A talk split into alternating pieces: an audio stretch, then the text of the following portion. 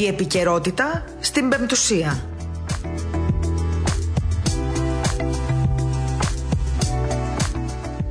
Καλησπέρα σας αγαπητοί ακροατές. Η εκπομπή επικαιρότητα στο ραδιόφωνο της Πεμπτουσίας μόλις τώρα ξεκινάει. Στο μικρόφωνο η Μαρία Γιαχνάκη, στην επιμέλεια της εκπομπής η Ελένη Ξανθάκη, στη δημοσιογραφική στήριξη σήμερα ο Βασίλης Χάδος και στον ήχο ο Κώστας Ταλιαδόρος. 25 Ιανουαρίου σήμερα η Εκκλησία μας τιμά τη μνήμη του Αγίου Γρηγορίου του Θεολόγου. Ο Άγιος Γρηγόριος ο Θεολόγος, ξέρετε, άφησε μεγάλο συγγραφικό έργο και ιδιαίτερο ενδιαφέρον παρουσιάζουν τα φιλοσοφημένα ποίηματά του, 408 ποίηματά του, περίπου 18.000 στίχοι. Είναι από τα μεγαλύτερα πνεύματα του χριστιανισμού και από τους λαμπρότερους αθλητές της Ορθόδοξης πίστης μας και η τιμία κάρα του, για όσους ξέρετε και για όσους δεν ξέρετε, φυλάσσεται στην Ιερά Μεγίστη Μόνη Βατοπεδίου στο Άγιο Όρος, ενώ το ιερός σκήνωμά του φυλάσσεται στον ομώνυμο ναό του στην Νέα Καρβάλη.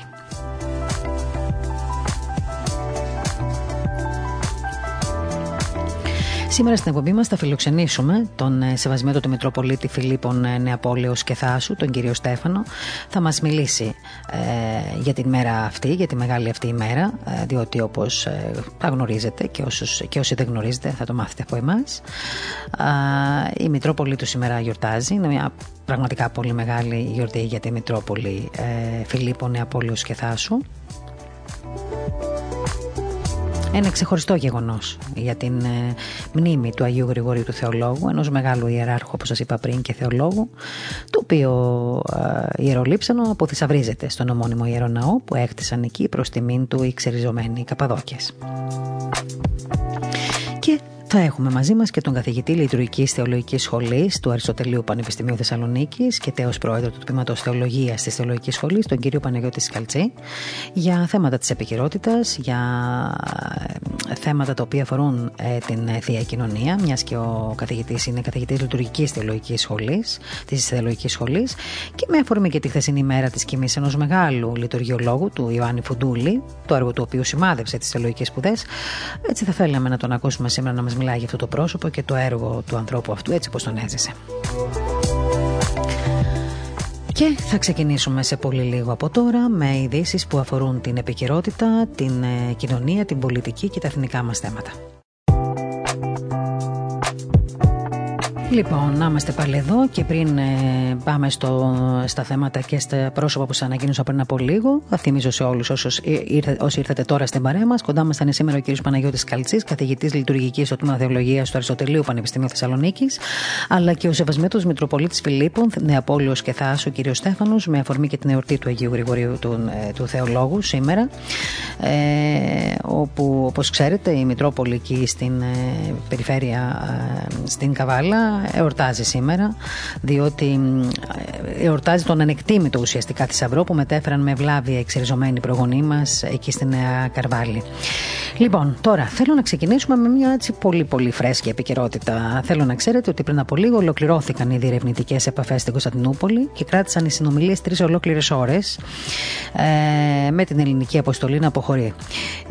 Οι άτυπες συνομιλίες των δύο πλευρών, σύμφωνα πάντα με τις πρώτες πληροφορίες που έχω αυτή τη στιγμή, έγιναν, ουσιαστικά πραγματοποιήθηκαν μεταξύ του πρέσβη του κυρίου Παύλου Αποστολίδη με τον επικεφαλής της τουρκικής αντιπροσωπείας εντάτων ΑΛ. Αυτό το ξέραμε ότι θα συνηθούν οι δυο τους ούτως ή άλλως. Απλώς να ξέρετε ότι η τελευταία πληροφορία που έχουμε, φρέσκια, πολύ φρέσκια, είναι ότι διήρκησαν περί τις 3 ώρες. Η ελληνική πλευρά προσήλθε στον κύκλο των διερευνητικών αυτών επαφών μετά από σχεδόν 5 ολόκληρα χρόνια. Τελευταίες συνομιλίες είχαν γίνει πριν από 5 ολόκληρα χρόνια. Το αντικείμενο της συζήτησης μόνο στην οριοθέτηση των θαλάσσιων ζωνών, δηλαδή ΑΟ, ζυφαλοκρηπίδα, χωρικά ύδατα κλπ. Μια πολύ σημαντική, θα έλεγα, επαφή σήμερα. Τώρα αυτές τις 3 ώρες τι έβγαλε η συνομιλία των δύο πλευρών θα φανεί στην πορεία, καταρχήν επικοινωνιακά και ενημερωτικά. Όμως το τι πραγματικά έβγαλε, ξέρετε, δεν θα το δούμε τώρα αμέσως, άσχετα τι θα πούν οι δύο πλευρές. Σίγουρα θα πούνε αυτά που θέλουν να ακούσουν προς τα έξω. Όμως τα αποτελέσματα και αυτή τη συζήτηση συνάντησης και της συνάντησης και της διερευνητικής κουβέντας τέλος πάντων που έγινε, θα τα δούμε στην πορεία των μηνών και ίσως και των χρόνων, διότι έτσι συμβαίνει πάντα στα πολύ μεγάλα γεγονότα. Όλα τα καταλαβαίνουμε εκ των υστέρων, για να μην αρχίζω τώρα να παίρνω τους προηγούμενους υπουργούς εξωτερικών που κάνουν πάρα πολλές συνομιλίες στο παρελθόν με την τουρκική πλευρά. Δυστυχώς δεν καταφέραμε ποτέ τίποτα, διότι οι Τούρκοι είναι συγκεκριμένοι και πολύ στρατηγικής φυσιογνωμίας και χαράζουν πολιτικές τις οποίες δεν τις αλλάζουν εύκολα. Ξέρετε ότι ουσιαστικά, αν και ζητούσαμε από την Τουρκία να δεχθεί τα όσα συνέβησαν και είχαν γραφεί στη Χάγη, η Τουρκία αυτό θα το έκανε μόνο υπό ορισμένους όρους. Αυτό είναι κάτι το οποίο το γνωρίζουμε όλοι μας. Ξέρετε, αυτή είναι μια εποχή που ουσιαστικά διαμορφώνεται ένα κλίμα πολύ συγκεκριμένος στις ελληνοτουρκικές σχέσεις, με αυτή την, ας το πούμε, επανεκκίνηση των διερευνητικών επαφών που έγινε σήμερα αυτές τις 3 ώρες. Οι πραγματικές προθέσεις της Τουρκίας, οι οποίες σχολιάστηκαν σήμερα από όλες τις πλευρές εδώ στην Ελλάδα, από υπουργούς, υφυπουργούς, διεθνολόγους κλπ. Όπως ξέρετε, είναι πολύ συγκεκριμένες. Άκουγα χθες, μάλιστα, θυμηθήκαμε μάλλον και χθες και σήμερα το πρωί διάφορες συνομιλίες που είχε κάνει στο παρελθόν και ο πρώην Υπουργός Εξωτερικών, ο κ. Γιώργος Κατρούγκαλος. Κατ' εμέ, και συγγνώμη που το λέω αυτό στον κύριο Υπουργό, και αν και τον ξέρω προσωπικά, δεν ήταν καθόλου, κατά τη γνώμη μου, δεν ήταν καθόλου πετυχημένες οι δικές του διερευνητικές στο παρελθόν, ούτε και επαφές που έκανε με την Τουρκία. Δεν νομίζω ότι βγάλαν ποτέ τίποτα από όλες τις επαφές που έγιναν, και έγιναν πολλές, να ξέρετε, δηλαδή και στην Ελλάδα και στην Τουρκία. Αλλά νομίζω απλά πηγαίναμε και ερχόμασταν. Και αυτό φάνηκε στην πορεία, βέβαια, από τα αποτελέσματα των πράξεων της Τουρκίας. Δεν μας λαμβάνουν υπόψη τους. Πρέπει να το καταλάβουμε αυτό. Και βλέπετε ότι η Τουρκία κατά διαστήματα βρίσκει και διάφορους φίλους. Και όλοι αυτοί οι φίλοι είναι από το περιβάλλον της Ελλάδας. Τη μια είναι οι Ρώσοι, την άλλη είναι Αμερικανοί, τώρα είναι το Ισραήλ. Φαντάζομαι ότι όλοι ενημερωθήκατε χθες για τα όσα ανακοινώθηκαν από την πλευρά του Ισραήλ. Ήδη θα αρχίσει μια επαφή με την Τουρκία. Φανταστείτε τώρα, όταν το Ισραήλ, το οποίο απεχθάνεται ποικιλοτρόπως και καθολικά την Τουρκία, κυρίως γιατί η Τουρκία συνδέεται με τη Χαμάς, δηλαδή την τρομοκρατική οργάνωση, εξτρεμιστική οργάνωση, ας την πούμε, η οποία δραστηριοποιείται στο Ισραήλ, και ό,τι έχει δημιουργήσει αυτή τη στιγμή από πλευράς τρομοκρατίας τα έχει δημιουργήσει η Χαμάς. Όταν λοιπόν το Ισραήλ δεν θέλει ούτε να ακούει την Τουρκία, η οποία η Τουρκία στηρίζει πολύ και λόγω θρησκεύματος την Χαμάς, το κομμάτι δηλαδή το εξτρεμιστικό που δημιουργεί προβλήματα στο Ισραήλ, φανταστείτε τώρα να βάζει νερό στο κρασί του το Ισραήλ και να αρχίζει τις διαπραγματεύσεις με την Τουρκία για τα θέματα που αφορούν τα οικονομικά ωφέλη. Αυτό λέει πολλά.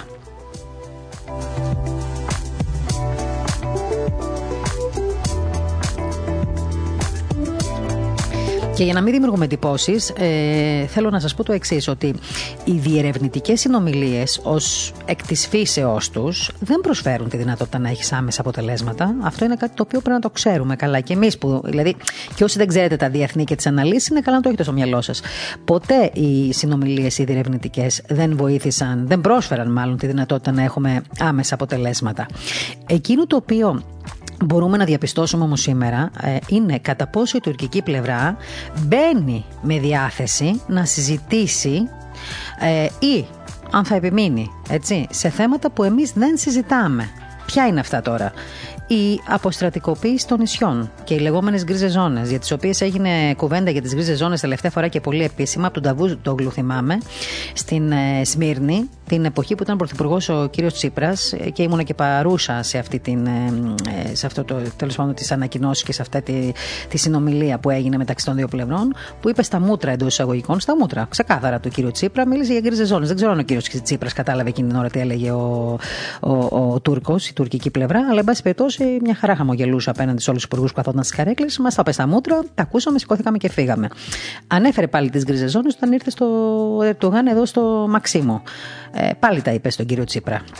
2 στάντ είχαν, στο ένα ο κύριος Τσίπρας, στο άλλο ο κύριος Ερντογάν. Εκεί μάλιστα μίλησε πάλι για γκρίζες ζώνες. Άρα λοιπόν, ξαναλέω ότι θα φανεί πόσο σημαντική ήταν σημερινή, αν θέλετε, διερευνητική, από το κατά πόσο η τουρκική πλευρά μπαίνει με διάθεση να συζητήσει ή αν θα επιμείνει σε θέματα που εμείς δεν συζητάμε. Και θυμίζω, αποστρατικοποίηση των νησιών και οι λεγόμενες γκρίζες ζώνες κυριαρχίας, βεβαίως, σε νησιά του Αιγαίου. Και το τρίτο είναι κατά πόσο επιμένει ότι αυτά θα πρέπει να προταθούν οποιασδήποτε άλλης συζήτησης.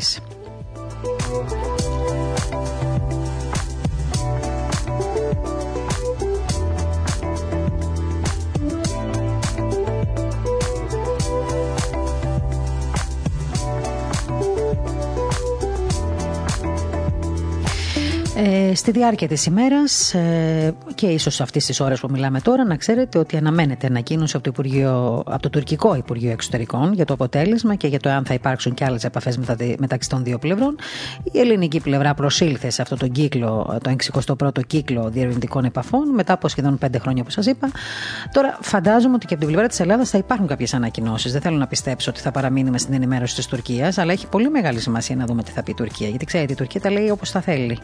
Και θα δείτε και σε πολύ λίγο χρονικό διάστημα, σε λίγη ώρα δηλαδή, ότι όλα τα πρωτοσέλιδα των τουρκικών εφημερίδων και τα μέσα μαζικής ενημέρωσης θα έχουν κοινό πρωτοσέλιδο, κοινό τίτλο, κοινό αποτέλεσμα και πόρισμα της σημερινής συνάντησης. Είναι γρήγοροι οι Τούρκοι σε αυτά τα θέματα. Λοιπόν, άλλο θέμα. Λίγο το άγχος με έπιασε το πρωί, να σας πω την αλήθεια, και ήθελα να ρωτήσω και εσάς αν σας έπιασε το ίδιο άγχος. Όταν άκουσα ότι ο κύριος Πιερακάκης ανακοίνωσε ότι σχεδιάζει εφαρμογή για αγορές με χρονόμετρο. Δεν θα μπει, λέει, κόφτη στα SMS, που φοβήθηκατε μερικοί ότι δεν θα σας αφήνει να βγαίνετε έξω, αλλά θα υπάρχει μια εφαρμογή η οποία θα χρονομετρά τις ώρες που οι καταναλωτές θα κάνουν τις αγορές τους. Μέσα δηλαδή από μια πλατφόρμα την οποία την έχει ονομάσει η καταναλωτής. Αυτά ο πρώην Ήγγυλο Υπουργός Ψηφιακής Διακυβέρνησης, ο κύριος Πιερακάκης, γνωστός τεχνοκράτης, αγαπητός και φίλος και αυτούς, αλλά γνωστός τεχνοκράτης. Δηλαδή τώρα δεν μας στάνει το άγχος της κλεισούρας τόσο καιρό. Δεν μας στάνει το άγχος αν τα εμβόλια είναι εντάξει, δεν είναι. Δεν μας στάνει το άγχος αν ο διπλανός μου όταν βγήκε έχει κορονοϊό, με κολλήσει και εμένα. Δεν μας στάνει η αγωνία με τα παιδιά μας που προσπαθούμε να τα μαζέψουμε στα σπίτια τους και δεν μπορούν, γιατί και λόγω ηλικίας και λόγω επαναστατικής διάθεσης και λόγω, εν πάση περιπτώσει, μιας άνεσης που έχουν με την καθημερινότητα, δεν φοβούνται και εμείς φοβόμαστε. Τώρα, για να βγούμε να ψωνίσουμε, να πάρουμε ένα πακέτο μακαρόνια ή να πάρουμε ένα φάρμακο ή να πάμε να αγοράσουμε κάτι, τέλος πάντων, για να βγούμε και λίγο από το σπίτι όσοι δεν βγαίνουμε, έτσι, γιατί εγώ τουλάχιστον έχω την ευτυχία να βγαίνω. Παρ' όλα αυτά όμως καταλαβαίνω τον πόνο σας και βλέπετε μπαίνω στη θέση σας και γι' αυτό μιλάω. Από την άλλη πλευρά θα έχουμε τον κύριο Πιερακάκη τώρα, μια νέα εφαρμογή, και θα έχουμε και το χρονόμετρο στο χέρι. Για πόση ώρα θα πρέπει να είμαστε έξω, πόση ώρα είμαστε τώρα, πόση ώρα πρέπει να είμαι, σε μισή ώρα πρέπει να γυρίσω. Και αν έχει κίνηση, και αν δεν πληρώσω το ταμείο, και αν δεν έχω βρει το προϊόν, και. Όχι. Φτάνει πια δηλαδή τόσο άγχος σε αυτή τη ζωή. Επιτέλους θα σκεφτούν και την ψυχολογία του Έλληνα, όχι καταναλωτή, του Έλληνα, του ανθρώπου αυτού που έχει παιδιά, οικογένεια, που έχει τόσα άγχη. Δεν θέλουμε άλλο άγχος στη ζωή μας. Ήμαρτον. Κύριε Άδωνη Γεωργιάδη και κύριε Πιερακάκη, μια και το συζητάτε αυτό το θέμα, παρακαλώ πολύ, σκεφτείτε λιγάκι και την ψυχολογία των ανθρώπων. Μη μας καταστρέφετε τελείως. Φτάνει.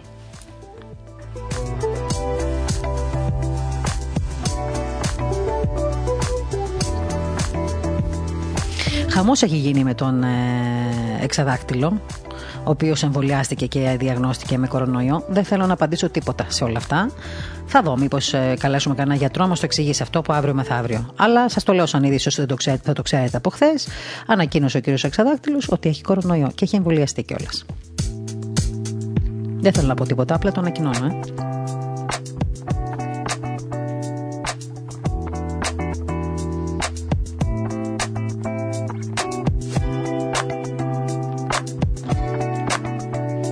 Λοιπόν, τώρα σιγά σιγά να ξεκινήσουμε. Να ξεκινήσουμε με τον κύριο Σκαλτσή, που τον έχουμε σε πολύ λίγο στη γραμμή μας. Θέλουμε να συζητήσουμε έτσι 2-3 πράγματα τα οποία νομίζω ότι μας αφορούν όλους και το κοινό του ραδιοφώνου μας. Ο καθηγητής Λειτουργικής Θεολογικής Σχολής, λοιπόν, του Αριστοτελείου Πανεπιστημίου και τέος πρόεδρος του Τμήματος Θεολογίας Θεολογικής Σχολής, ο οποίος είναι κοντά μας, ο κύριος Σκαλτσής. Καταρχήν ζητήσαμε να τον φιλοξενήσουμε με αφορμή τη χθεσινή μέρα της κοιμήσης ενός μεγάλου λειτουργιολόγου, του Ιωάννη Φουντούλη, το έργο του οποίου σημάδεψε τις θεολογικές σπουδές, και γι' αυτό, με αφορμή αυτό, θα θέλαμε έτσι να τον καλησπερίσουμε. Κύριε Σκαλτσή, σας ευχαριστώ πολύ που είστε σήμερα κοντά μας. Καλή χρονιά. Εγώ ευχαριστώ πάρα πολύ για την πρόσκληση και καλή δύναμη στο ωραίο έργο που κάνετε. Αμήν, προσπαθούμε κι εμείς εδώ, αλλά δεν μας αφήνουν, να ξέρετε. Τα γεγονότα και οι ειδήσεις. Παλεύουμε. Να παλεύετε κι εσείς. Όλοι παλεύουμε. Ο καθένας από το δικό του μετερίζει. Ο Θεός βοηθός και την από πια. Εντάξει, ας πάμε παρακάτω. Είμαστε αισιόδοξοι όμως και έχουμε πίστη στο Θεό, τουλάχιστον αυτό.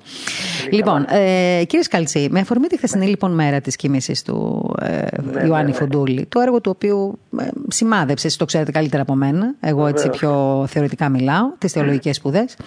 Θα θέλαμε, σας παρακαλώ πολύ, να μας μιλήσετε για το πρόσωπο και το έργο αυτού του ανθρώπου, έτσι όπως τον ζήσατε. Το είπατε πολύ εύστοχα, πρόκειται για έναν σπουδαίο άνθρωπο και ένα έργο μεγάλο, έτσι, πάρα πολύ απλά, και θα το αναλύσω, και την προσωπικότητά του, που τη γνώρισα και εγώ και άλλοι βέβαια εδώ συνάδελφοι εν το Πανεπιστήμιο και όχι μόνο, αλλά και το έργο του που το γνώρισε όλη η Εκκλησία, γιατί χαρακτηρίστηκε ο μακαριστός Φουντούλης ως ο λειτουργιολόγος της Εκκλησίας. Ήταν ένας άνθρωπος καταρχάς πάρα πολύ απλός, αλλά βαθύς. Είχε ρίζες μικρασιατικές από το Αϊβαλί, μεγάλωσε στη Μυτιλίνη, στην Αθήνα βέβαια σπούδασε, σε μοναστηριακά περιβάλλοντα γνώρισε την εφταξία και την ευρυθμία στο λειτουργικό χώρο. Οι σπουδές ήταν λαμπρές στο εξωτερικό, στις Βρυξέλλες, στο Τρίερ της Γερμανίας, στην Ιταλία. Γνώρισε όσο κανείς άλλος την εποχή εκείνη το αντικείμενο αυτό της λειτουργικής, το οποίο δεν ήταν και τόσο δεν είχε αναδειχθεί τόσο πολύ και κατόρθωσε εδώ ως καθηγητής.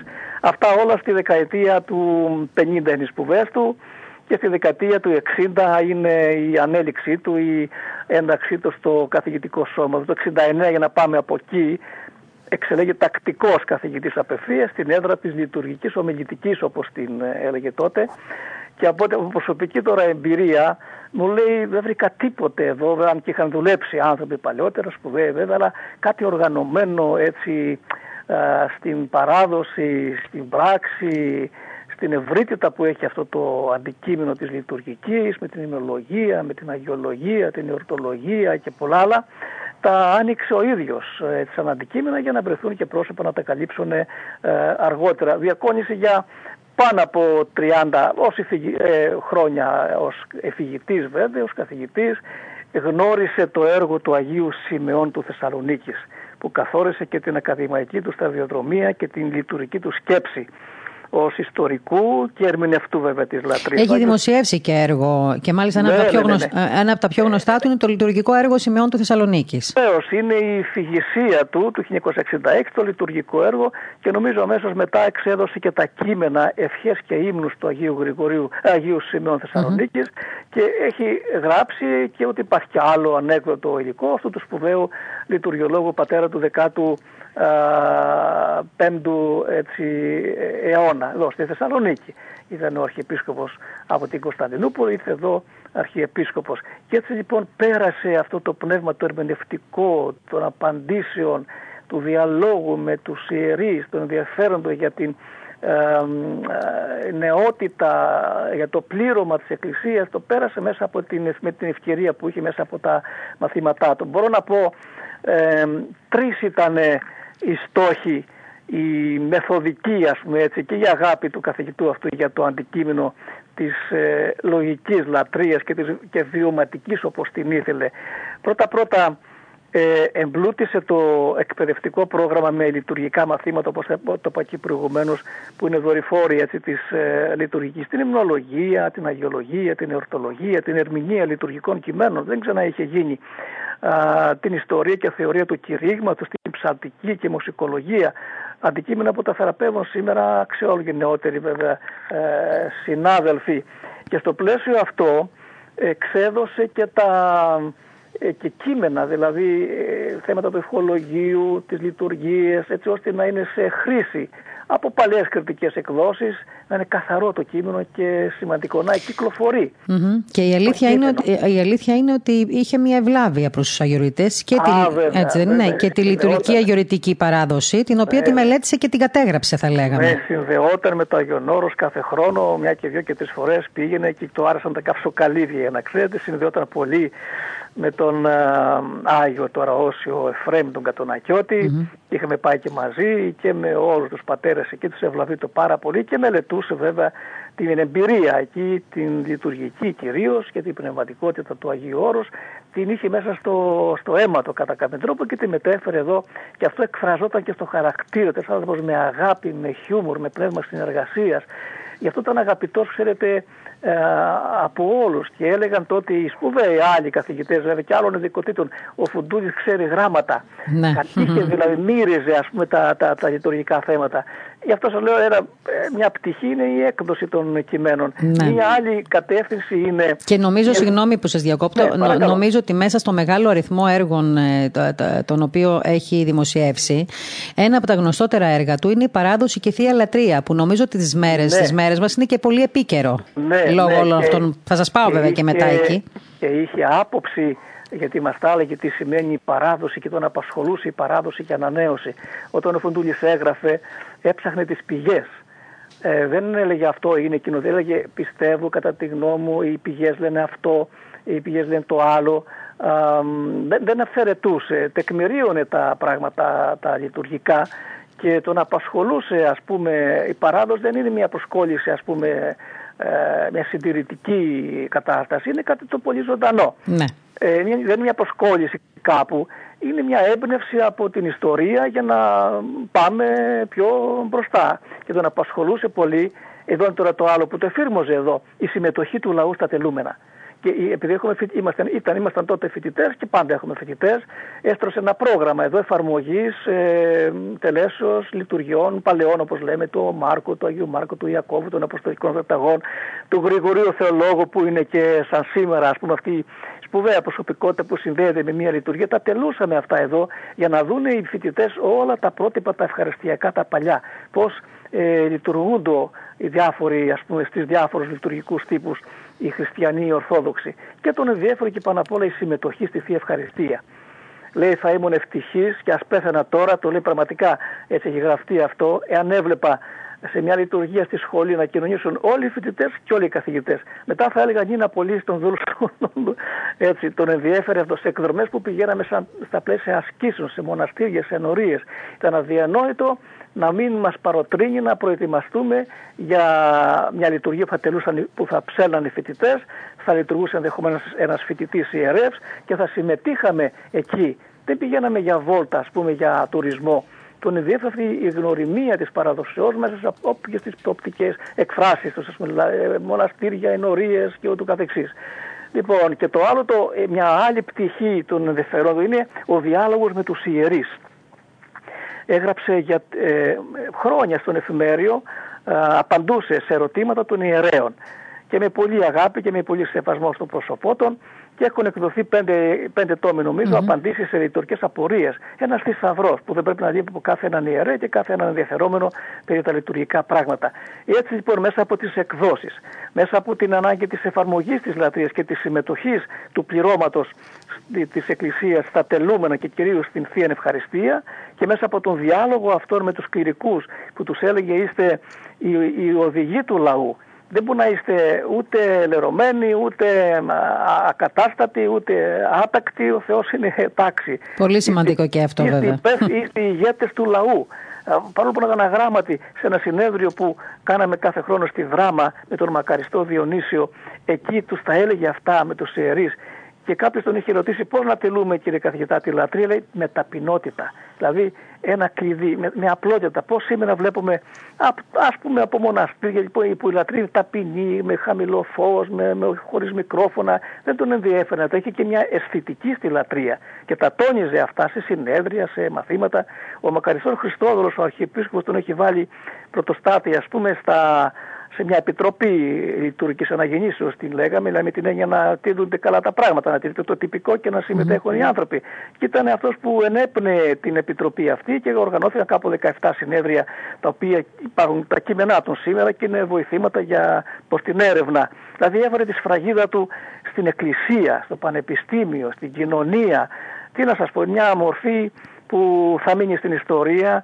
Και ο Φουντούλης δεν είναι κανενός, ούτε δικός μου, ούτε του διπλανού, είναι όλης της Εκκλησίας, μην πω και παγκόσμιος, γιατί εκτιμάται και σε διεθνές επίπεδο και μελετούν τα έργα του και η άποψή του είναι καθοριστική πολλές φορές για θέματα που προκύπτουν στην λατρεία. Και αυτό που κάνει εντύπωση, και το λέω τώρα εγώ που δεν είμαι. Δηλαδή, εντάξει, εσείς είστε θεολόγος, σίγουρα ναι. Όλα αυτά τα έργα, ο μεγάλος αριθμός έργων μπορεί να απευθύνεται κυρίως σε ανθρώπους που κάνουν με την Εκκλησία, σε ιερείς, κληρικούς κλπ. Ναι. Παρ' όλα αυτά όμως είναι πολύ κατανοητός και για εμάς τους απλούς και ταπεινούς. Δηλαδή, πέραν του ότι είναι ένας διαπρεπής λειτουργιολόγος, ως καθηγητής λειτουργικής και ομιλητικής της θεολογικής σχολής. Παρ' όλα αυτά όμως είναι κατανοητός και σε μένα, ας πούμε, από μια απλή δημοσιογράφος. Αν ανοίξω δηλαδή ένα βιβλίο του για την παράδοση και τη θεία λειτουργία που έχω, ας πούμε, μελετήσει, βλέπω ότι είναι πολύ κατανοητός και αυτό είναι, νομίζω, ένα μυστικό επιτυχίας του συγγραφικού του έργου. ανέγραφε ένα κείμενο, τώρα θα σας το πω, αυτό είναι έτσι, το ίδιο το έλεγε, το δεν υπόταν το διαβάσει η σύζυγός του, που είχε κοιμηθεί νωρίτερα από αυτόν. Αν το καταλάβαινε, λέει, η σύζυγός μου, μήπως το καταλαβαίνει και παραπέρα. Αυτό ήταν το μυστικό της επιτυχίας του. Εσείς ως δημοσιογράφος ξέρετε την τέχνη της επικοινωνίας. Γιατί αν δεν σας καταλαβαίνει ο κόσμος, δεν θα σας ακούει κιόλας ενδεχομένως. Έτσι είναι, γεγονός. Λοιπόν, έχει γράψει ένα βιβλίο Λογική Λατρεία εδώ και 40 χρόνια. Είναι πάντα διαχρονικό. Έχει όλα τα της λειτουργικής μας παράδοσης, τα μυστήρια και το εορτολόγιο, τη λειτουργία, τα σκεύη, τα άμφια. Δεν είναι δυνατόν να μην το καταλάβει οποιοδήποτε αυτό το κείμενο. Και το συνιστάμε, ας πούμε, για να διαβαστεί ή να εγχειρείται για όλο τον κόσμο. Δεν είναι εύκολο, ξέρετε. Δεν μας καταλαβαίνουν πολλές φορές. Όχι, αλλά είναι πολύ σημαντικό όμως, γιατί έτσι καταλαβαίνεις και ενδεχομένως πιο πρακτικά τι συμβαίνει και στη Θεία Λειτουργία. Γι' αυτό είναι και διαχρονικός ο Φουντούλης, άμεσος, διαχρονικός, γιατί σας λέω, μελετούσε την παράδοση, μυριζόταν σαν τον λαγό, ας πούμε, ήξερε πού θα πατήσει. Και τον αγαπούσε πάρα πολύ την υμνογραφία, βέβαια, από την οποία εμπνεόταν και κυρίως το ψαλτήριο, ξέρετε. Το ήξερα απ' έξω. Εντάξει, είχε χάρισμα, λοιπόν, καταρχήν να πούμε. Έτσι. Αν του λέγατε ένα στίχο από οποιοδήποτε ψαλμό, συνέχιζε. Γιατί το είχε πάντα στην τσέπη του και πάντα σημειωμένο με κόκκινα. Τέτοιες μορφές, κύριε Σκαλτσή, δεν βγαίνουν κάθε μέρα, η αλήθεια είναι. Ναι, γι' αυτό σφράγισε τα νεότερα θεολογικά γράμματα. Την ακαδημαϊκή κοινότητα, την εκκλησία την τίμησε, την αγαπούσε, δούλευε για αυτήν και την επιστήμη βέβαια και την νεότητα, τα παιδιά, τον κόσμο, το πλήρωμα. Δούλεψε για όλους αυτούς τους τομείς με το δικό του τρόπο και νομίζω θα μείνει διαχρονικός στη σκέψη όλων όσων ασχολούνται με τα λειτουργικά θέματα. Μάλιστα. Και μια και μιλήσαμε και με αφορμή τον Ιωάννη Φουντούλη για την παράδοση και τη Θεία Λατρεία, τη λειτουργική κλπ. Έτσι θέλω να σας πάω λίγο και στην επικαιρότητα. Κύριε Σκαλτσή, ακούστηκαν πολλά τις προηγούμενες ημέρες, μέχρι που μας κούρασαν, θα έλεγα, για τον τρόπο μετάδοσης της Θείας Κοινωνίας με λαβίδα ή χωρίς λαβίδα. Και αυτό είναι κάτι το οποίο προβλημάτισε έντονα αυτή η παραφιλολογία για ένα τόσο μεγάλο σοβαρό θέμα. Θα ήθελα έτσι από την πλευρά σας να μας ξεκαθαρίσετε λίγο το τοπίο. Ποια είναι η παράδοση της Εκκλησίας? Έχω γράψει ένα κείμενο, έχει αναρτηθεί και στην Πεμπτουσία και σε άλλα sites έτσι και μεταφράστηκε. Είδα όλες τις πηγές.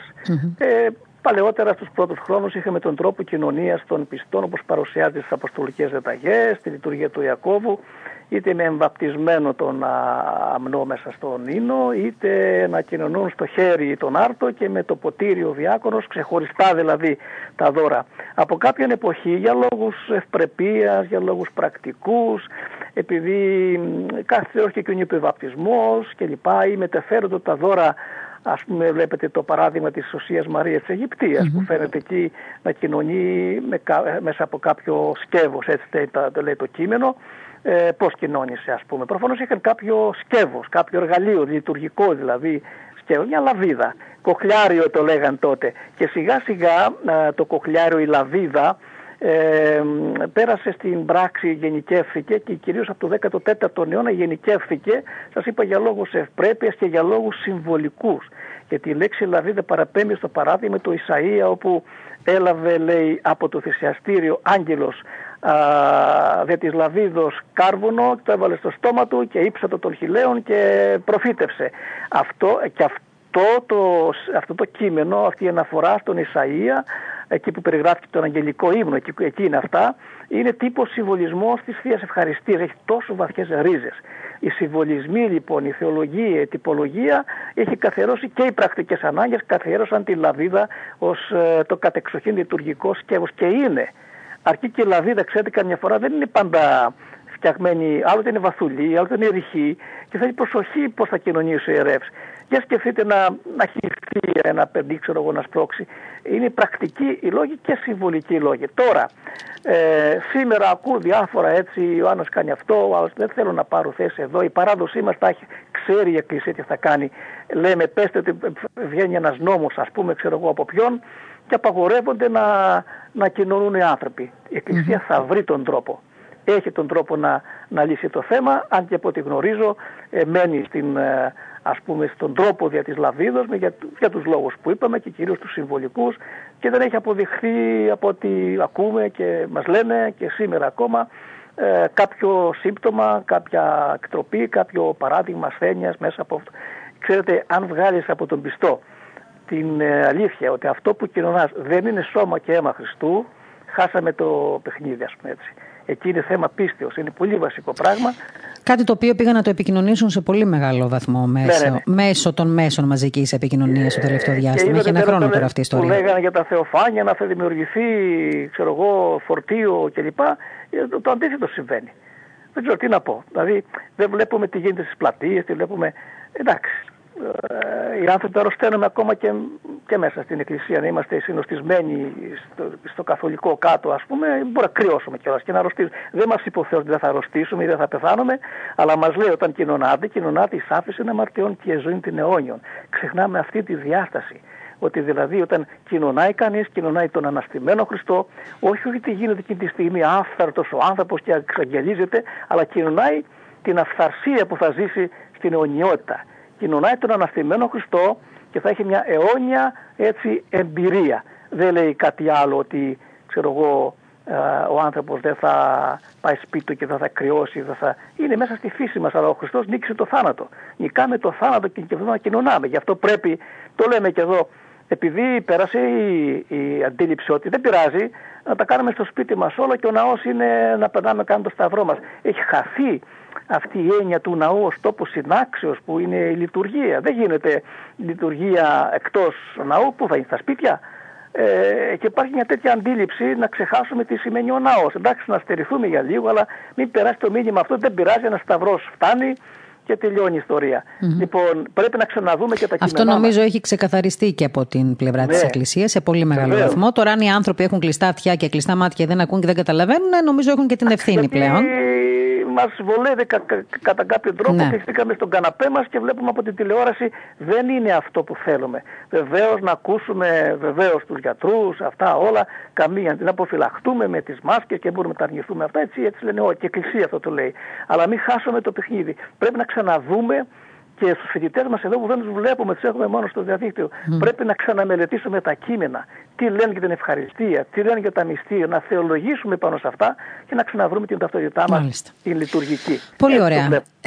Κύριε καθηγητά, η Εκκλησία έχει τον τρόπο να βρει τη λύση, ακόμα και όταν τις κλείσουν. Πες ότι κλείνουν, όπως έχαμε άλλες χώρες να πούμε που επιβλήθηκε αθεία, και εγκρεμίστηκαν εκκλησίες. Η Εκκλησία δεν πεθαίνει. Θα βρει τη λύση για όλες τις περιπτώσεις. Ανδρώθηκε η Εκκλησία και η Ορθοδοξία ανδρώθηκε στα σπήλαια, μέσα από τους διωγμούς. Η παράδοσή μας είναι τόσο δυνατή, ξέρετε, που πάντα δίνει λύσεις. Δεν μπορεί να χαθούμε. Με τους πειρασμούς, τα προβλήματα και τους διωγμούς ανδρώθηκε η Εκκλησία μας και δεν χάθηκε τόσες χιλιάδες χρόνια. Δεν θα χαθεί τώρα. Αν θέλετε ένα τελευταίο λόγο, πιστεύω, το έχω πει έτσι σε τους ανθρώπους, εάν στην Ελλάδα, δεν ξέρω αν είναι αυθαίρετο το θα πω, οι θάνατοι, κανείς θάνατος δεν είναι καλός βέβαια, είναι λιγότεροι από κάθε άλλη χώρα, αν κρίνω καλά. Αυτό δεν οφείλεται μόνο στους γιατρούς. Αυτό να το ξέρω ότι θα πείτε τώρα και θέλω να το ακούσουμε. Και στις προσευχές των ανθρώπων. Γιατί το έχουμε ξεχάσει λιγάκι αυτό, νομίζω, οι περισσότεροι. Όλα τα μοναστήρια, από ό,τι ξέρω, στο Άγιον Όρος και αλλού, κάθε μέρα έχουν και, επειδή κάνουν κάθε μέρα λειτουργία, έχουν και μια ευχή. Ή και άλλες ευκαιρίες να προσεύχονται. Δεν μπορεί ο Θεός να μην ακούσει, ας πούμε, τις προσευχές τόσων ανθρώπων για μια τέτοια λέλαπα που μας έχει επικρατήσει μέσα στη σύγχρονη, ενώ την αρρώστια αυτή. Δεν μπορεί να μην ακούει ο Θεός και τους πνευματικούς ανθρώπους που προσεύχονται καθημερινά, να γλιτώσει το λαό του από την ασθένεια αυτή. Μάλιστα. Λοιπόν, κύριε Σκαλτσή, σας ευχαριστώ πάρα πολύ για την επαφή που είχαμε σήμερα. Καλή δύναμη. Έχει ο Θεός, θα τα ξαναπούμε σύντομα. Με πολύ χαρά, όπως και με άλλους τρόπους. Ευχαριστούμε πολύ. Καλή δύναμη στο έργο σας. Να είστε καλά. Ήταν λοιπόν ο κύριος Σκαλτσής, Παναγιώτης Σκαλτσής, καθηγητής λειτουργικής στο Τμήμα Θεολογίας του Αριστοτελείου Πανεπιστημίου Θεσσαλονίκης. Τον ευχαριστούμε πολύ που έτσι βρήκε λίγο χρόνο να συνδράμει σήμερα στην ενημέρωση της δική, γιατί εμείς πέρα από την επικαιρότητα έχουμε πει ότι πάντα μην ξεχνάμε και τον προορισμό μας και τον σκοπό μας. Λοιπόν, θα πάρουμε μια ανάσα όπως συνηθίζουμε και αμέσως μετά θα έχουμε στην εκπομπή επικαιρότητα στο ραδιόφωνο μας εδώ στην Πεμπτουσία τον Σεβασμιότατο Μητροπολίτη Φιλίππων, Νεαπόλεως και Θάσου, τον κύριο Στέφανο, με αφορμή και την μεγάλη μέρα, έτσι, την σημερινή ημέρα για τον Άγιο Γρηγόρη τον Θεολόγο, αυτόν τον μεγάλο ιεράρχη και θεολόγο, του οποίου το Ιερό Λείψανο αποθυσαυρίζεται στον ομώνυμο Ιερό Ναό που έκτισαν προς τιμήν του οι ξεριζωμένοι Καπαδόκες, αυτόν τον ανεκτήμητο θησαυρό που μετέφεραν με βλάβεια οι ξεριζωμένοι προγονείς μας, τον οποίον, όπως ξέρετε, όλοι τον προσκυνούμε, τον έχουμε προσκυνήσει. Αν δεν τον έχετε προσκυνήσει, τον προσκυνήσετε εκεί στη Νέα Καρβάλη. Σε πολύ λίγο, λοιπόν, κοντά μας, ο Σεβασμιότατος Μητροπολίτης Φιλίππων, Νεαπόλεως και Θάσου, κ. Στέφανος.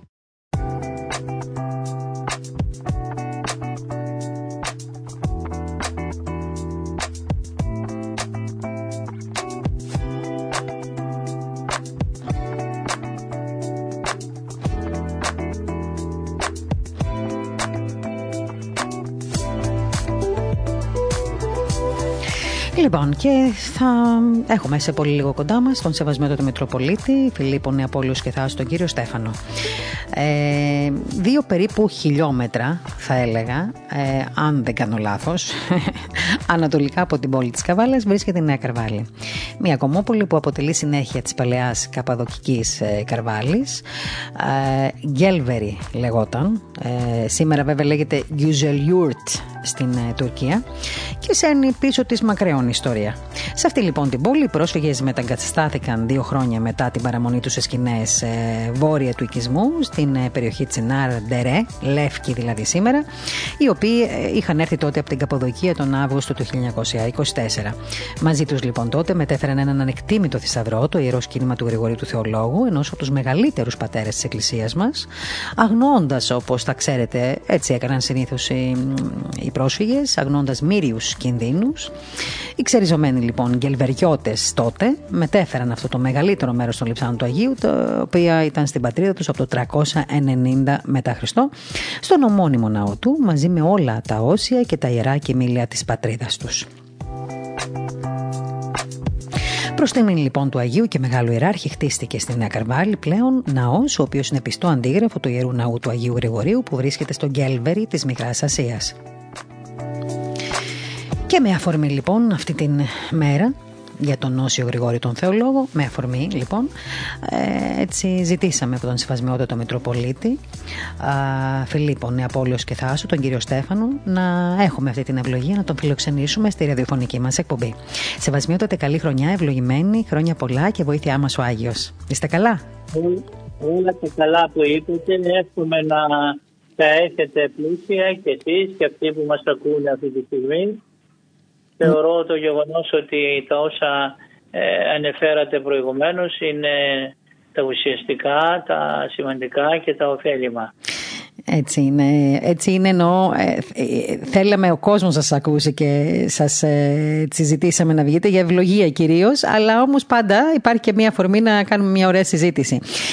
Σεβασμιότατε, θα θέλαμε να μας μιλήσετε για αυτό το ξεχωριστό γεγονός για τη Μητρόπολη σας, τη μνήμη δηλαδή του Αγίου Γρηγορίου του Θεολόγου, ενός μεγάλου ιεράρχου όπως είπαμε πριν, του οποίου το ιερό λείψανο αποδυσαυρίζεται στον ομώνυμο ιερό ναό, εκεί που έκτισαν δηλαδή προς τιμήν του οι ξεριζωμένοι Καπαδόκες. Ναι, είναι γεγονός ότι εδώ και όπως αναφέρατε μετά την μικρασιατική καταστροφή ήρθαν εδώ πέρα οι άνθρωποι μας, οι προγονείς μας, οι αγαπημένοι μας στην προκειμένη περιοχή από την Καπαδοκία και εγκατεστάθησαν σε αυτή την περιοχή την οποία ονόμασαν Νέα Καρβάλη. Και τονίζω το Νέα Καρβάλη γιατί υπάρχουν πολλές περιοχές που βρίσκονται στην πατρίδα μας και κάποιοι τεχνιέντος προσπαθούν να σβήσουν το Νέα. Mm-hmm. Είναι επικίνδυνο αυτό, διότι θα πω παραδείγματος χάρη τα Μουδανιά, τη Χαλκιδική, τα λέγαμε Μουδανιά. Όταν όμως τα λέμε Μουδανιά, δεν ενθυμούμεθα τα παλαιά Μουδανιά. Είναι σαν να διαγράφουμε την ιστορία ουσιαστικά. Ακριβώς, γι' αυτό το λόγο χρειάζεται μεγάλη σημασία. Χρειάζεται μεγάλη προσοχή στο να μπορέσουμε να το αισθανθούμε αυτό σαν γεγονός. Ναι, εξάλλου όλες οι περιοχές οι προσφυγικές που χτίστηκαν και δημιουργήθηκαν μετά την έλευση των προσφύγων πάντα είχαν μπροστά τη λέξη Νέα. Δηλαδή όπως στην Αλικαρνασσό, στο Ηράκλειο της Κρήτης που είναι σήμερα Νέα Αλικαρνασσός, η Καρβάλη, Νέα Καρβάλη. Αυτό, διαγράφοντας λοιπόν όπως λέτε και εσείς την λέξη αυτή Νέα, είναι σαν να διαγράφουμε και να ξεχνάμε από προέρχονται. Ναι, βέβαια. Αυτό δεν γίνεται αντιληπτό από τους πολλούς, διότι εννοούν την παλαιά. Παρόλα αυτά όμως χρειάζεται μεγάλη προσοχή, γιατί κάποια γεγονότα πρέπει να τα ταυτοποιούμε συγχρόνως και να μπορέσουμε να τα μεταφέρουμε στους μετέπειτα από εμάς. Στο χώρο λοιπόν αυτό εκεί, στην Νέα Καρβάλη, στους απογόνους των Καπαδοκών που ήρθαν τότε, εκεί βρίσκεται όντως αυτή η εκκλησία, την οποία την έκτισαν οι πρόγονοί μας, οι παππούδες μας δηλαδή, και αυτό το έπαραξαν με μεγάλη αγάπη. Και αυτό που είπατε για τα ιερά και τα όσια είναι σημαντικό. Να γνωρίζετε ότι και το λείψανο του Αγίου Γρηγορίου του Θεολόγου, αλλά και άλλα τμήματα λειψάνων μετέφεραν από εκεί. Mm-hmm.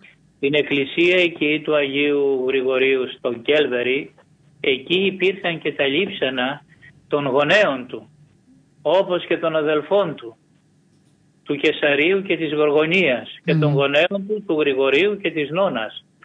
Υπήρχε δηλαδή μια σημαντική παρέμβαση εκεί στον τόπο αυτό και ήταν ένα μεγάλο και σημαντικό φαινόμενο προσκυνήματος συγκλονιστικού. Τα φέρανε λοιπόν κρυμμένα μέσα σε χαλιά. Αυτή η σκηνή τώρα που μας περιγράφεται είναι μια σκηνή που όσοι ξέρουμε από πώς έφευγαν οι πρόσφυγες, το πρώτο πράγμα, σεβασμιότητα, και να το πούμε αυτό, να το θυμίζουμε πάντα στον κόσμο, που έκαναν οι πρόσφυγες όταν έφευγαν από τα σπίτια τους για να φύγουν από τη χώρα, το πρώτο πράγμα που έκαναν δεν έπαιρναν τα πολύτιμα, ήταν για αυτούς οι εικόνες και τα λείψανα που τα έκρυβαν μέσα σε κουβέρτες και σε πανιά. Εικόνες, λείψανα, δισκοπότηρα, θυμιατά. Πράγματα δηλαδή που είχαν αμεσότητα με τη θεία μας λατρεία. Και αυτό είναι ένα σημαντικό σημείο στο οποίο δυστυχώς οι σύγχρονοι μας δεν αναφέρονται και πολύ. Γιατί είναι σημαντικό, διότι αυτά είναι κομμάτια από τη σάρκα μας, κομμάτια από τη ζωή μας. Δεν μπορούμε να αποκοπούμε από όλα αυτά. Διότι μια που γιορτάζουμε και τα 200 χρόνια από την έναρξη την επίσημη της Ελληνικής Επαναστάσεως εναντίον των Οθωμανών Τούρκων της εποχής εκείνης, αυτά τα πράγματα είναι μία αναφορά στη συνέχεια για την πίστη μας και για την πατρίδα μας. Γεγονότα τα οποία δεν μπορούν να τα ξεριζώσουν κάποιοι που προσπαθούν δυστυχώς με διαδικασίες εντελώς απροσάρμοστες, να το πω, μέσα στην ψυχοσύνθεσή μας. Οι μεγαλύτεροι βέβαια στην ηλικία ακούσαμε κάποια πράγματα από τους μεγαλύτερους από εμάς. Τα παιδιά μας σήμερα γνωρίζουν περισσότερα, θα πω, για πράγματα τα οποία μπορεί να είναι εξαίσια, όπως το έχω πει και το πρωί για τον αθλητισμό κλπ. Αλλά δεν γνωρίζουν σημαντικά πράγματα. Λέγω και το ξαναείπα, σε ποια μέσα μαζικής ενημερώσεως κάθε μέρα ακούγεται ο εθνικός ύμνος? Δυστυχώς σε κανένα. Αυτό το ιερό σύμβολο της νέας μας πατρίδος, της νέας Ελλάδος, ο ύμνος στην ελευθερία, ο οποίος μπορεί να αποτελέσει πρότυπο για όλους τους άλλους λαούς. Γιατί και οι άλλοι λαοί έχουν εθνικούς ύμνους που όντως αναφέρονται στην ελευθερία κλπ. Αλλά η δική μας ελευθερία δεν είχε σχέση ούτε με ταξικές επαναστάσεις, ούτε με πολέμους οι οποίοι συνέβησαν για να διεκδικήσουμε διάφορα εδάφη. Η Ελληνική Επανάσταση ήταν ένα γεγονός μοναδικό στην ιστορία. Και ακόμη και ο Ρήγας Φεραίος, ο οποίος είχε υπόψη του τη μεγάλη ιδέα για μια κοινότητα μεταξύ όλων των θρησκειών του τόπου, και αυτός όμως έλεγε όλα θα ήσαν κάτω από την Ελλάδα, θα ήσαν κάτω δηλαδή από τη νέα αυτή επικράτεια όλη της Βαλκανικής. Επειδή λοιπόν οι γονείς μας, οι προγονείς μας, οι παππούδες μας είχαν πρότυπα, εμπροκειμένου τον Άγιο Γρηγόριο, να αναφερθούμε και σε αυτό, εμείς δυστυχώς δεν έχουμε σήμερα πρότυπα. Αν βγούμε τώρα να πούμε ποιος είναι ο Διονύσιος Σολωμός, δεν γνωρίζουν τα παιδιά μας. Ο ύμνος στην ελευθερία που θα έπρεπε συνεχώς να ακούγεται, τουλάχιστον αυτή την περίοδο, αυτό το έτος. Αυτό είναι σημαντικότατο. Το πιστεύω και το αισθάνομαι, δεν μπορώ να το αμφισβητήσω. Και δεν το λέγω για να πω ότι αυτοί που δεν τον λένε επειδή δεν πιστεύουν σε αυτόν. Απλούστατα υπάρχει μια μιζέρια, μια ύπνοση από την οποία πρέπει να ξυπνήσουμε. Τότε θα έχει δίκιο ο Σολωμός που γράφει εκεί πέρα, τι να το κάνουν αυτό αφού πολεμούν, μισιούνταν ανάμεσά τους, λέει, δεν τους πρέπει ελευθεριά. Και νομίζω ότι αφήσαμε και μεγάλο διάστημα να περάσει, θα έλεγα, χωρίς να συντηρούμε αυτή την αφύπνιση, την αγάπη στην πατρίδα και την πίστη στα ιερά και στα όσια. Έφυγε πολύ μεγάλο χρονικό διάστημα, έτσι, όπως είπατε κι εσείς, αφήσαμε να περάσουν ιστορικές εποχές, να περάσουν εορτές, εθνικές επέτειοι. Επηρεαστήκαμε πολύ από το δυτικό τρόπο ζωής, θα έλεγα, σεβασμιότατε. Όλα αυτά συντέλεσαν στο αποτέλεσμα το σημερινό, το οποίο μας περιγράφεται πολύ στοχευμένα και πετυχημένα. Έτσι ακριβώς είναι, αλλά για σκεφτείτε τα 207 χρόνια τα οποία πέρασαν. Ποια ήταν τα καλά χρόνια? Πόλεμοι, διχασμοί, κατοχές, παγκόσμιος πόλεμος, μακεδονικό θέμα, ελευθερία Μακεδονίας ή όχι. Δηλαδή γεγονότα τα οποία αποδεικνύουν στην πορεία τους το πόσο σημαντικό είναι εμείς να παραμένουμε σήμερα ακόμη όρθιοι. Και πού οφείλεται αυτό? Δεν υπάρχει δηλαδή κατά κάποιο τρόπο δικαιολογία σήμερα να έχουμε αυτόν τον φόβο, αυτόν τον εγκλισμό μέσα στη σκέψη μας. Γιατί η πανδημία μας έχει ενοποιήσει. Αλλά και μέσα σε αυτή την ευκαιρία τα έχουμε καταφέρει πάλι, τρογόμαστε. Όπως έλεγα σε κάποιους παλαιότερα για την εθνική αντίσταση κατά την περίοδο της γερμανικής κατοχής, όντως οι Έλληνες αντιστάθηκαν. Αντιστάθηκαν εναντίον της γερμανικής κατοχής, εναντίον του άψωνος, και μετέφεραν και αυτή την αξίωση και τον αγώνα και στη Μέση Ανατολή. Μετά όμως έφυγαν οι Γερμανοί και έλεγα καλά, τόσο ανόητοι ήμασταν. Είχαμε πάρει τόσο μεγάλο θάρρος για να πολεμούμε τους ναζιστές, τους Γερμανούς της εποχής εκείνης δηλαδή, και μετά έπρεπε να πολεμάμε και μεταξύ μας. Ήμασταν δηλαδή τόσο πολλοί, έπρεπε να αυτοκαταστραφούμε, έπρεπε δηλαδή να ρημάξουμε τους εαυτούς μας, τις οικογένειές μας, αδέλφια εναντίον αδελφών. Πού ακούστηκε αυτό το πράγμα? Γι' αυτό τον λόγο λέγω ότι και σήμερα με έναν άλλο διαφορετικό τρόπο ξεκινά μια τέτοια δύσμηρη και όχι ευίωνη εξέλιξη του μέλλοντός μας. Γιατί? Γιατί δεν έχουμε πρότυπα. Τρεις ιεράρχες. Οι τρεις ιεράρχες μόνον μπορούν να αποτελέσουν αιτία ομιλιών, συζητήσεων, παραδειγμάτων, αναφορών για μήνες, για χρόνια. Και είδατε και πόσο μεγάλη κουβέντα έγινε τον προηγούμενο διάστημα, πέρσι τέτοια εποχή κυρίως, για το θέμα του εορτασμού των τριών ιεραρχών. Και μάλιστα ένα θέμα το οποίο είχε μπει από το ίδιο Υπουργείο Παιδείας. Αν θα πρέπει να εορτάζεται, αν θα πρέπει να είναι εορτή για τα σχολεία, αν θα πρέπει. Δηλαδή, φτάσαμε στο σημείο να διαπραγματευόμαστε τελικά αν θα πρέπει να μιλάμε για τους τρεις ιεράρχες ή όχι. Ναι, να πω κάτι. Πόσοι μέσα στην Ελλάδα έχουν το όνομα Βασίλης? Πολύ, βέβαια. Πόσοι από αυτούς που έχουν το όνομα Βασίλης είναι αυτοί οι οποίοι πραγματικά έχουν μέσα τους αυτό το πρότυπο, τον Μέγα Βασίλειο. Παρόλα αυτά όμως εορτάζουν.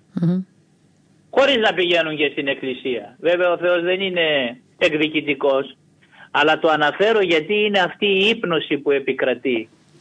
Και δεν είναι τόσο η διαμάχη για κάποιες συγκεκριμένες ιδεολογίες που λένε γιατί να εορτάζουμε, γιατί να κάνουμε το α ή το β.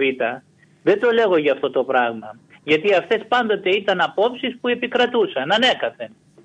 Υπήρχε δηλαδή η καταγγελτική κατά κάποιο τρόπο επίθεση εναντίον θεμάτων της Εκκλησίας και της πίστεως κλπ. Αυτά είναι αποδεκτά γιατί είναι ολοφάνερα. Αλλά η ύπνωση σε όλους εμάς οι οποίοι το αισθανόμεθα και το λέμε αυτό το πράγμα, ξέρεις ποιος είμαι εγώ, είμαι Έλληνας. Ξέρεις ποιος είμαι εγώ, η Δημοκρατία. Ξέρεις ποιος είμαι εγώ, η Αθήνα, η Αρχαία Αθήνα, ο Περικλής, ο Πλάτωνας, ο Σωκράτης, ο Αλέξανδρος. Ναι, τα λέω. Αλλά πόσο αυτά ανταποκρίνονται στην πραγματικότητα? Πού είναι σήμερα ο Αλέξανδρος, πού είναι σήμερα ο Σωκράτης, πού είναι σήμερα ο Περικλής? Ξέρετε τι έκανε ο Περικλής στο χρυσό αιώνα της αρχαίας Αθήνας? Τι έκανε? Έδινε χρήματα σε όσους πήγαιναν στο θέατρο για να εξυψώσει γενικότερα το επίπεδο του πολιτισμού, της αρχαίας τραγωδίας. τραγωδίας η οποία τέλος πάντων συγκλώνησε γενικότερα όλη την πορεία μετά του θεάτρου. Θεάτρου το οποίο συγχρονίζεται με το κινέζικο θέατρο ή το θέατρο της Ιαπωνίας, που είναι σύγχρονοι άνθρωποι και λαοί της εποχής του Σωκράτη τότε.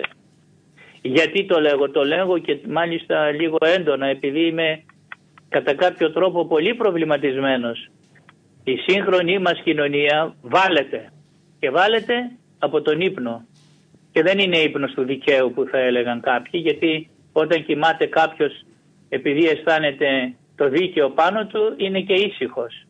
Αυτός ο ύπνος είναι επικίνδυνος, είναι μία νάρκωση που υποβοηθιέται από πράγματα τα οποία μεταφέρονται. Πάντως, σεβασμιότατε, θέλω να πω τώρα, σας ακούω πολύ προσεκτικά και θέλω να πω το εξής.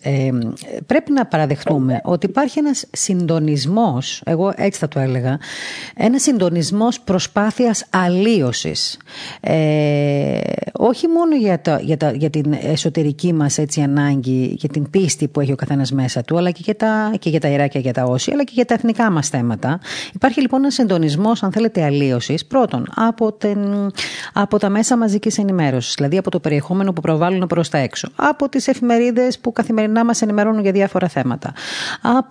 Από τα υπουργεία, τα αρμόδια, τα οποία έχουν να κάνουν με την παιδεία, τη θρησκεία, έτσι. Από συζητήσεις που ακούμε τριγύρω. Ακόμα και από την διασκέδαση, από τον τρόπο δηλαδή από το περιεχόμενο που έχουν τα προγράμματα που μας εντός εισαγωγικών διασκεδάζουν κιόλας. Δηλαδή υπάρχει ένας συντονισμός φορέων αυτή τη στιγμή και παραγόντων προς μια άλλη κατεύθυνση από αυτήν που εν πάση περιπτώσει παραλάβαμε εμείς. Δηλαδή κάπου βάλαμε ένα στόπ εμείς σε αυτή την κατεύθυνση η οποία ήρθε, προήλθε, γεννήθηκε, ριζώθηκε, αναστήθηκε από όλες αυτές τις ιστορικές στιγμές που έζησε το έθνος μας και φτάνουμε σήμερα σε ένα σημείο που οι νέες γενιές ξεχνούν από πού προέρχονται. Όπως είπατε και εσείς πριν από λίγο, δεν ξέρουν και τον βίο σημαντικών προσώπων όπως ας πούμε ακόμα και ο Διονύσιος Σολωμός και τώρα είμαστε σε μια φάση που δεν ξέρουμε ποια πορεία θα πρέπει να ακολουθήσουμε. Σε ακριβώς αυτό το σημείο το οποίο μας περιγράφετε και μας στάσατε εσείς τώρα να μας το συζητάτε δηλαδή, θεωρείτε ότι υπάρχει ελπίδα, υπάρχει αισιοδοξία? Πώς μπορεί να αλλάξει αυτό το ξεστράτισμα? Πώς μπορεί να αλλάξει κατά τη γνώμη σας? Να πω το εξής. Εφόσον υπάρχουν άνθρωποι πάντοτε θα υπάρχει και ελπίδα. Και αυτό που λέγεται ότι η ελπίδα πεθαίνει τελευταία είναι μεγάλο λάθος. Ελπίδα είναι ο Χριστός για μας που πιστεύουμε στο Χριστό και αυτή ακριβώς η ελπίδα είναι ο ίδιος ο Χριστός. Αυτό σαν γεγονός μπορεί να υπολογιστεί σε μια κατά κάποιο τρόπο εξωτερήκευση πραγμάτων και δεδομένων. Είναι κρίμα να μην μπορούμε κατά κάποιο τρόπο να αντιμετωπίσουμε έναν κίνδυνο μαζί. Ο κίνδυνος δημιουργεί την ένταση και τον πόλεμο. Και ο πόλεμος, όχι μόνο ο υλικός μεταξύ λαών και πραγμάτων, αλλά και ο πόλεμος των συνειδήσεων, είναι εκείνος ο οποίος μπορεί να αντισταθμίσει στην πορεία αυτή πράγματα τα οποία δεν τα έχουμε κατανοήσει. Κάθε άνθρωπος μέσα μας έχουμε έναν διαφορετικό κόσμο. Δείτε μέσα στις αστικές κοινωνίες, βγείτε μια μέρα και θα δείτε πώς περπατούν οι άνθρωποι. Τρέχουν.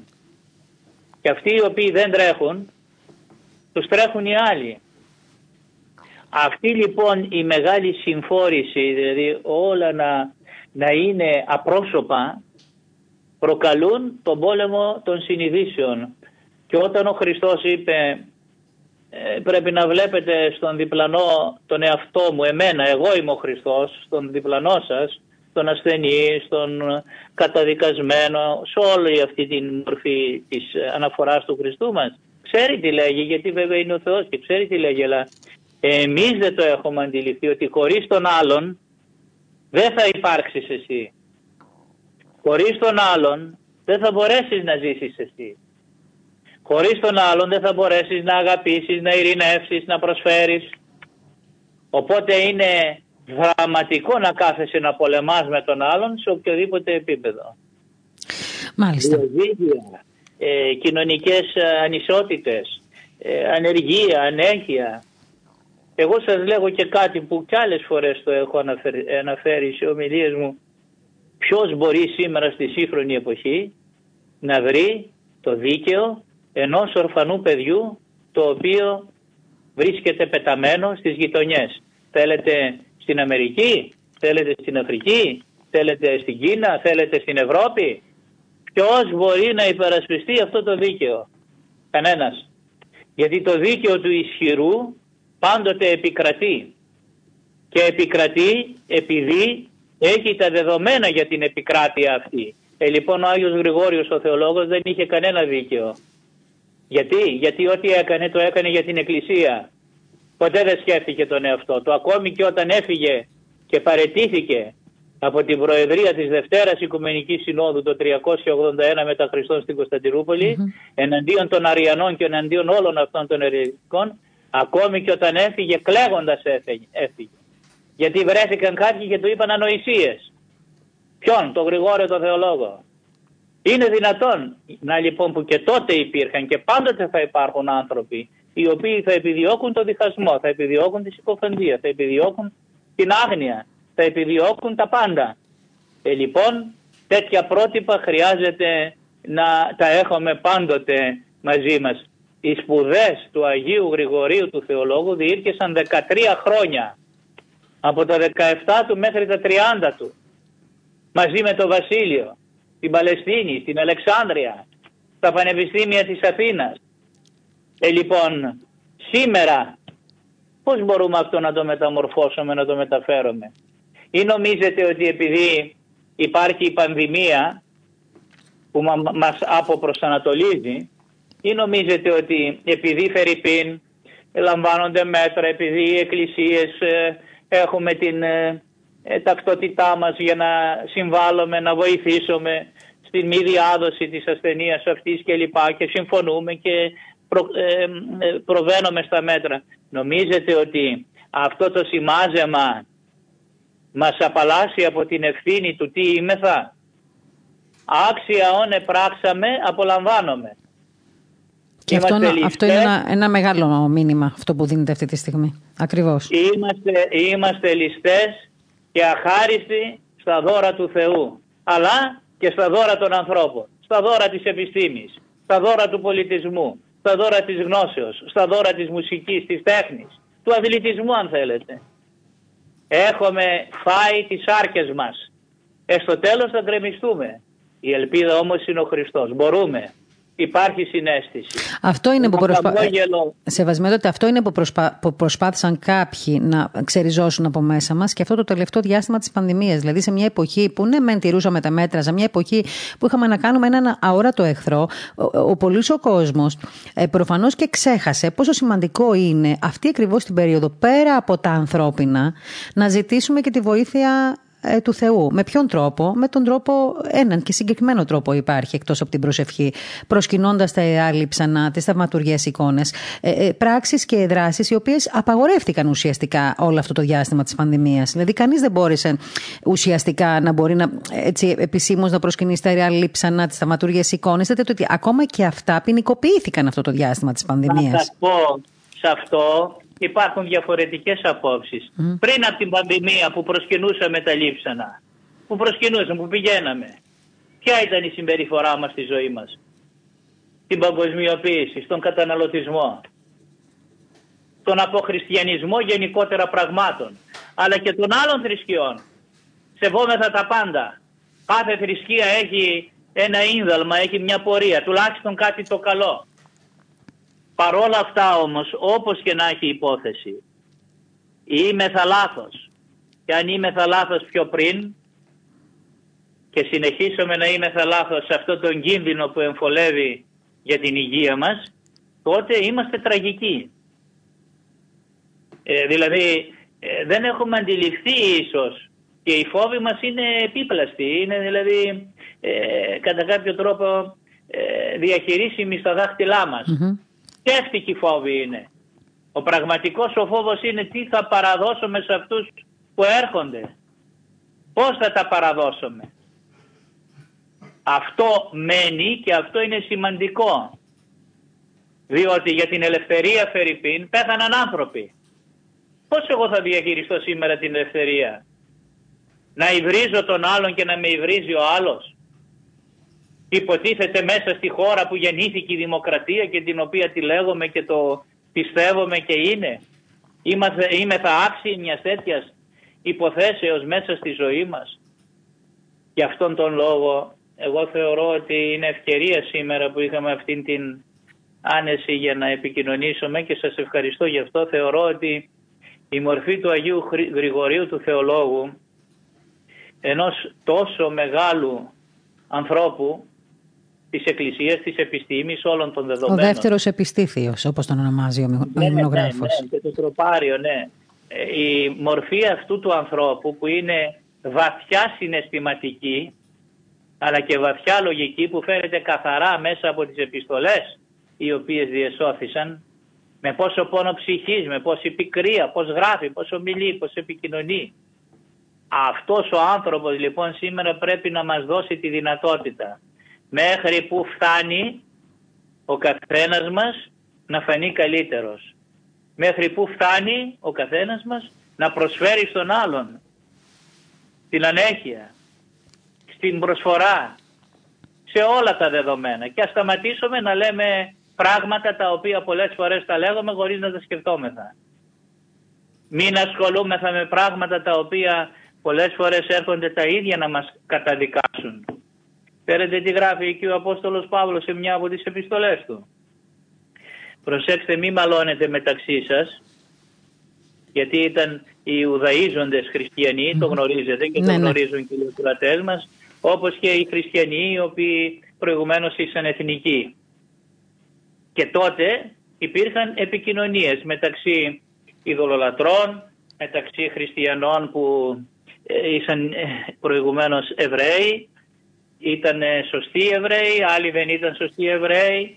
Υπήρχαν γάμοι μεταξύ τους, οι γονείς φερειπίν του Αποστόλου Τιμοθέου, η μητέρα του ήταν Εβραία. Ο πατέρας του ήταν ειδωλολάτρης. Η γιαγιά του όμως ήταν και αυτή Εβραία, ευσεβής γιαγιά, τους μνημονεύει ο Απόστολος Παύλος.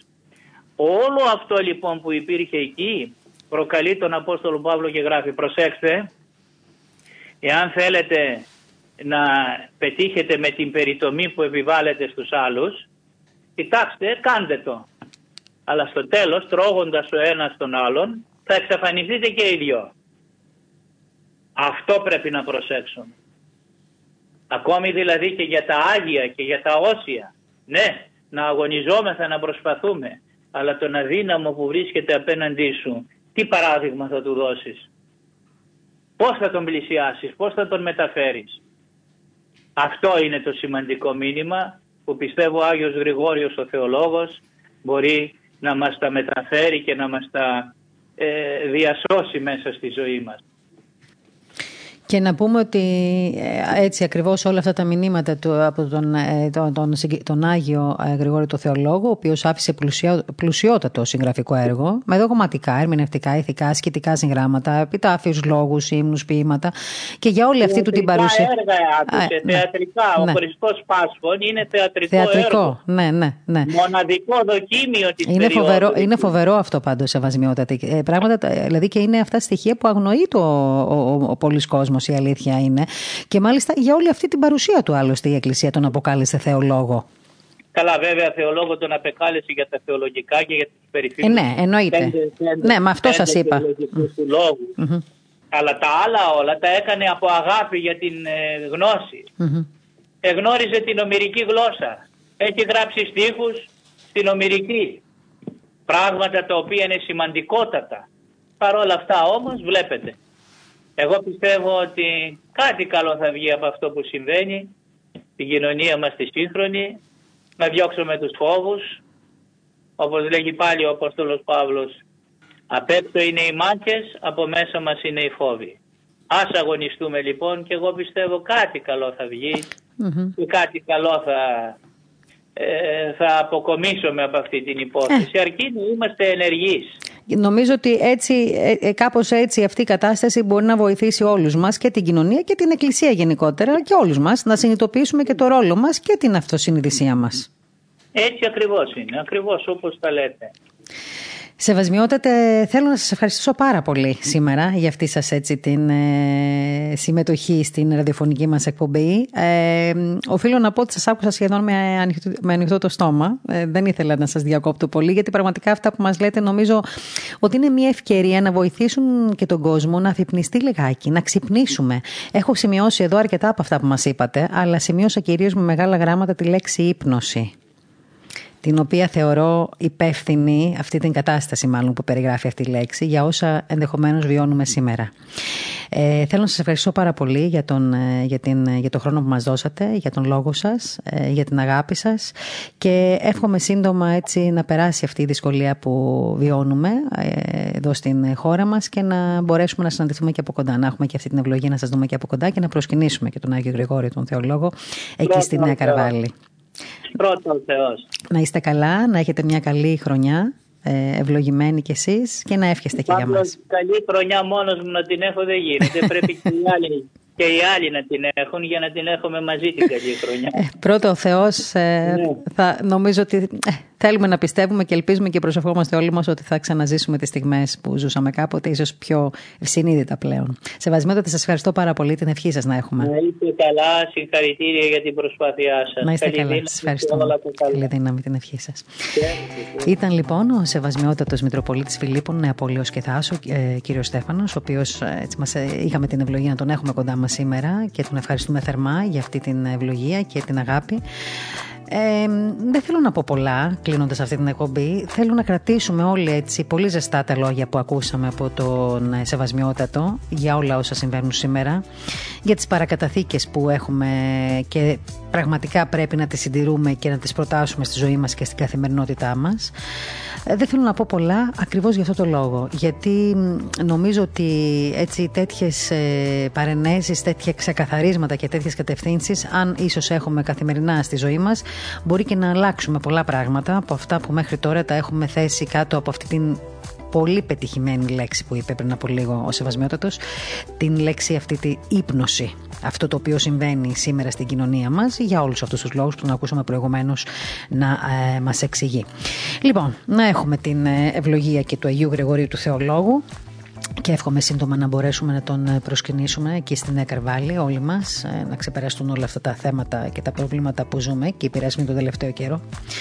Λοιπόν, και αφού σας ευχαριστήσω για όλα όσα έτσι ζήσαμε σήμερα μαζί, που για άλλη μια φορά συνοδοιπόρη σε αυτή τη ραδιοφωνική, όπως είπαμε, εκπομπή, να σας ευχηθώ ένα καλό απόγευμα, ευλογημένο, με δύναμη, υγεία, ειρήνη μέσα μας, και να μην ξεχνάμε τον προορισμό μας.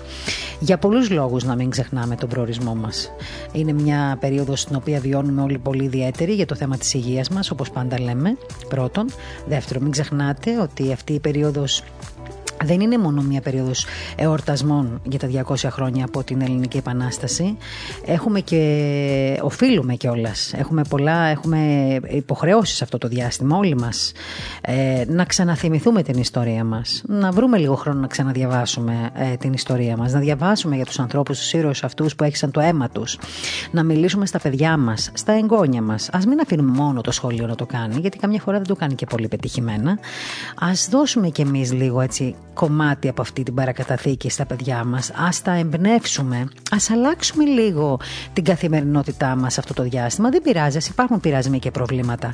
Όμως οφείλουμε πολλά για αυτούς που έχησαν το αίμα τους σήμερα, για να είμαστε εμείς εδώ όρθιοι, ζωντανοί και να απολαμβάνουμε αυτά που απολαμβάνουμε. Και επίσης ας συνειδητοποιούμε κάθε μέρα σχεδόν, μα κάθε μέρα γιορτάζουμε και έναν Άγιο. Δεν είναι πολύς ο χρόνος να θυμόμαστε λίγα από τον βίο του Αγίου που γιορτάζουμε κάθε μέρα. Ξέρετε πόσα παραδείγματα θα πάρουμε για τη ζωή μας, πόσες απαντήσεις θα βρούμε στους βίους των Αγίων και πόσο κουράγιο θα πάρουμε για όλες αυτές τις δυσκολίες που περνάμε. Διότι οι δυσκολίες οι δικές τους, τα μαρτύρια τα δικά τους, πιστέψτε με, και νομίζω το ξέρετε οι περισσότεροι από αυτούς που με ακούτε, ήταν πολύ μεγαλύτερα τα δικά τους τα μαρτύρια από αυτά που περνάμε σήμερα. Λοιπόν, ας έχουμε ένα καλό και ευλογημένο απόγευμα σήμερα. Πάντα εύχομαι με καλές ειδήσεις. Να ευχαριστήσω όλους εσάς που ήσασταν κοντά μας, και σας θυμίζω ότι πάντα στον ήχο έχουμε τον εκλεκτό συνεργάτη και συνάδελφο Κώστα Ταλιαδόρο, στην επιμέλεια της εκπομπής την Ελένη Ξανθάκη, στην υποστήριξη της εκπομπής σήμερα ήταν ο Βασίλης Χάδος και από μένα τη Μαρία Γιαχνάκη που ήταν για 1 ώρα και 23 λεπτά περίπου στο μικρόφωνο.